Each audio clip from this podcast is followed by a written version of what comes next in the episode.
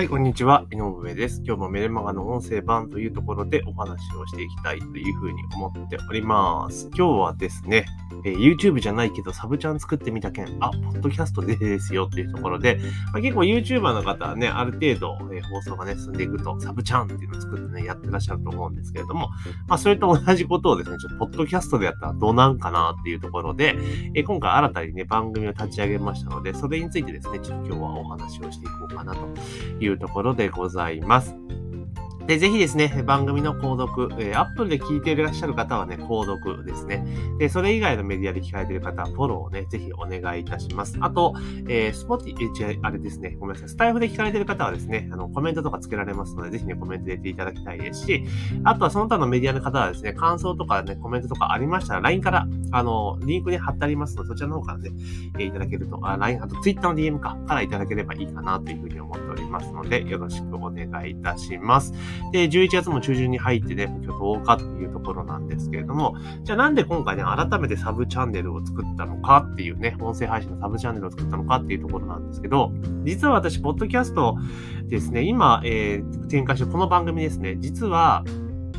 あの、アップルだと300件が200件が300件しか表示されないんですけど、えー、Spotify とか Amazon とか Anchor とかで見ると、多分最初の音声から拾えるんですね。で、では何本このポッドキャストに音声入ってるかっていうと、実は、ビビりますよ。889本入ってるんですよ。で、これが、えー、890本目になるわけなんですね。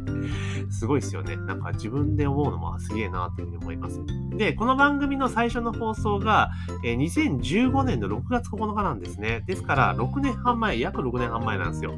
で、もちろんね、6年半前、毎日乾燥してるかってそのわけではなくて、まあ途中ね、えー、結構な期間空いたりとか、えー、毎日配信するけど途中で止めてしまったりとかっていうのはあるんですけど、まあなんだかんだ言って、まあ続いてるわけですよ。で、その間でいろいろあの、どう、あの、音声のね、えー、番組のコンセプトチェンジなんかもしていきながら、まあなんとかこの、ね、6年半も続いているぞというところなんですね。で、ちょうど昨年、今年のね、確か春ぐらいからちょっとまたコンセプトを変えて、メルマガの音声版という位置づけで、まあ、配信を開始させていただいてるんですけれども、それ以前は、えー、1年、約2年ぐらいにわたって、その時事ネタとか、そのなんか今の話題とかね、そういうことに関してちょっとお話をしていくっていうのをやってた時期があるんですね。で、その時って結構再生数とかもめちゃめちゃ多い時期ではあったんですよ。だから今の多分倍ぐらいはあったのかな。で、今ってもうどちらかというとマーケティング寄りの話になっているから、まあ、興味ある人は聞いてくださいますけど、興味ない人は全く聞かないぞっていう、あれになってしまったんですけれども、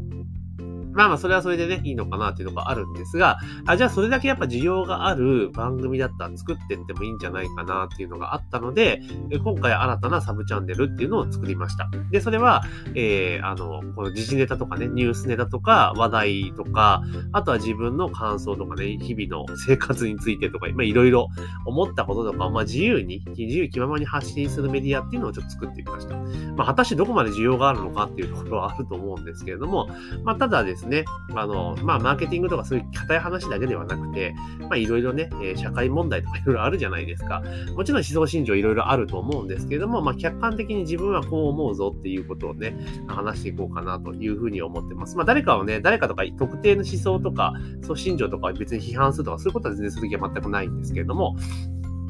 まあそんな番組をね、まあ自分の意見を発信する、発信するっていうのを作っていこうかなというふうに思ってます。で、えー、そこでなんでね、そうちょっとね、間口を広げたものをやっていこうかっていうふうに思ったかと言いますと、あの、今までその音声配信ってどちらかというと、まあマネタイズしにくいぞっていう部分があったと思うんですね。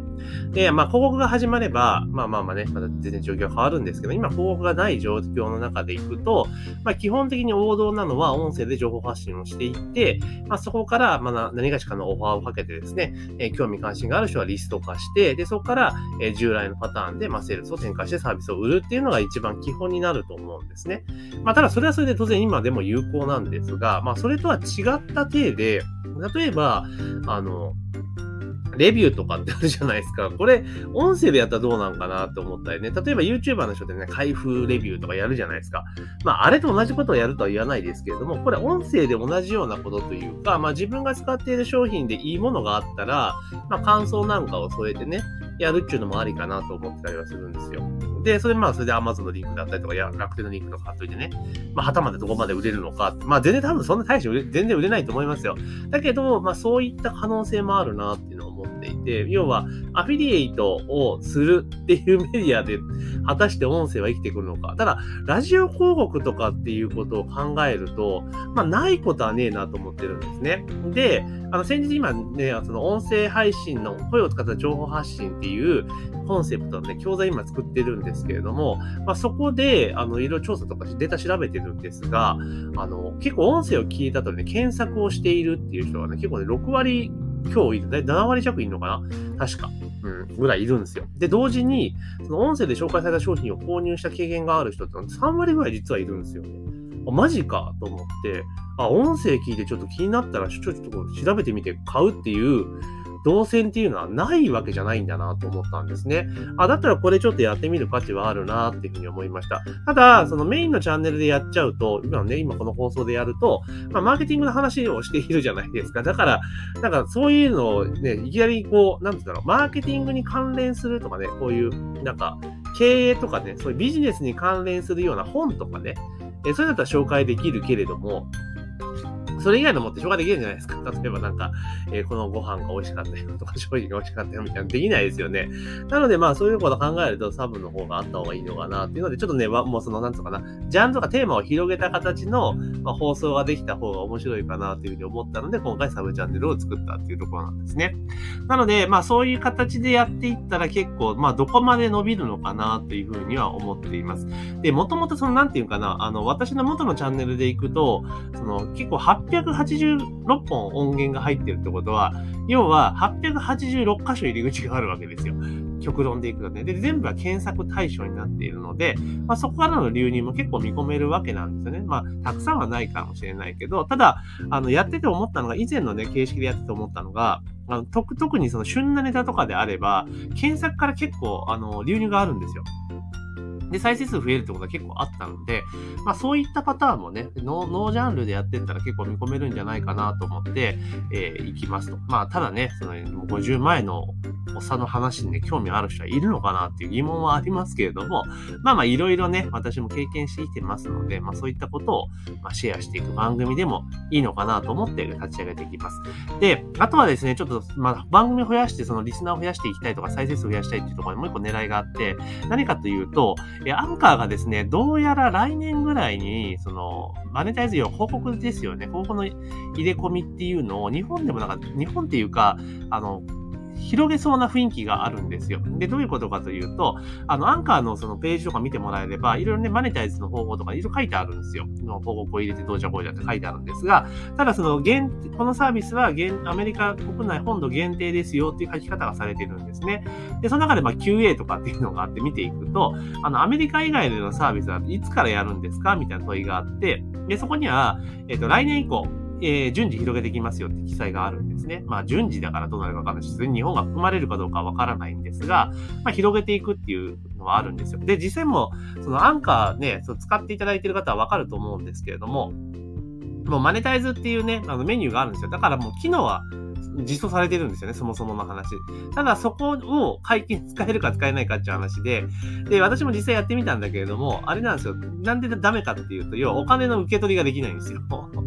はい。あの、アメリカの口座持ってないからできないっていうところがあって、でこれがなできるようになればまた状況変わるかなっていうところはあるんですけれども、まあ一応そんな動きがあると。で、同時に、あの、アンカーがですね、今年のいくつだったかな、秋口、夏ぐらいかな、なんかその配信者向けにノベルティを送ってきたんですよ。なんかでっかいなんか宅急便が来て、何がかなと思ったら、マグカップとかカレンダーとかいろいろ入ってたんですけど、まあ、送ってきたんですよね。で、今後だから日本でもちょっとね、その発信者どんどん増やしていきたいぞみたいなことが書いてあったので、まあ、間違いなくその配信者が増えていけば、広告媒体としての価値は上がってきますから、えー、これ増えていくんじゃないかなっていうふうに思っています。はい。なので、まあまあそんな遠く、いよいよね、その遠くない将来、まあ、いよいよねって言っても今年の春、ね、なんかな、頭ぐらいにね、いや、ついに今年はね、音声もね、こうが出せるようになるかもしれないって言ってて、結局もう、もう、あれじゃあ年末じゃねえかよ、みたいな話なんですけども、いよいよ2021年はそんな時代が来るのかなってい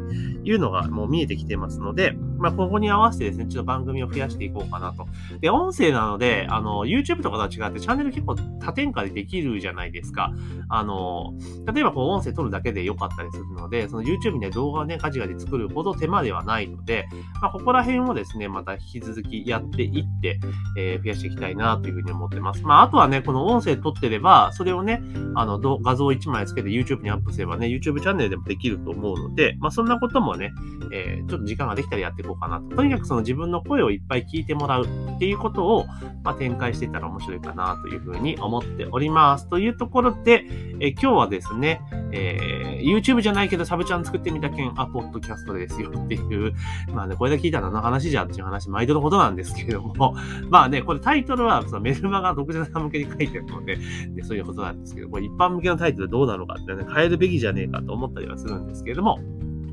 まあそんなことやってますというところです。ぜひね、アップルで聞かれている方は購読をお願いいたします。あとね、アップルの方はレビューとかね、入れていただけると本当に嬉しいです。で、その他のメディアですね、スタイフであったりとか、Amazon であったりとか、Spotify で聞かれている方はぜひ、えー、フォローですね、お願いします。あと、えー、スタイフの方はコメントなんかね、入れてくれたりするとありがたいなというふうに思っております。というところで、本日の配信は以上とさせていただきます。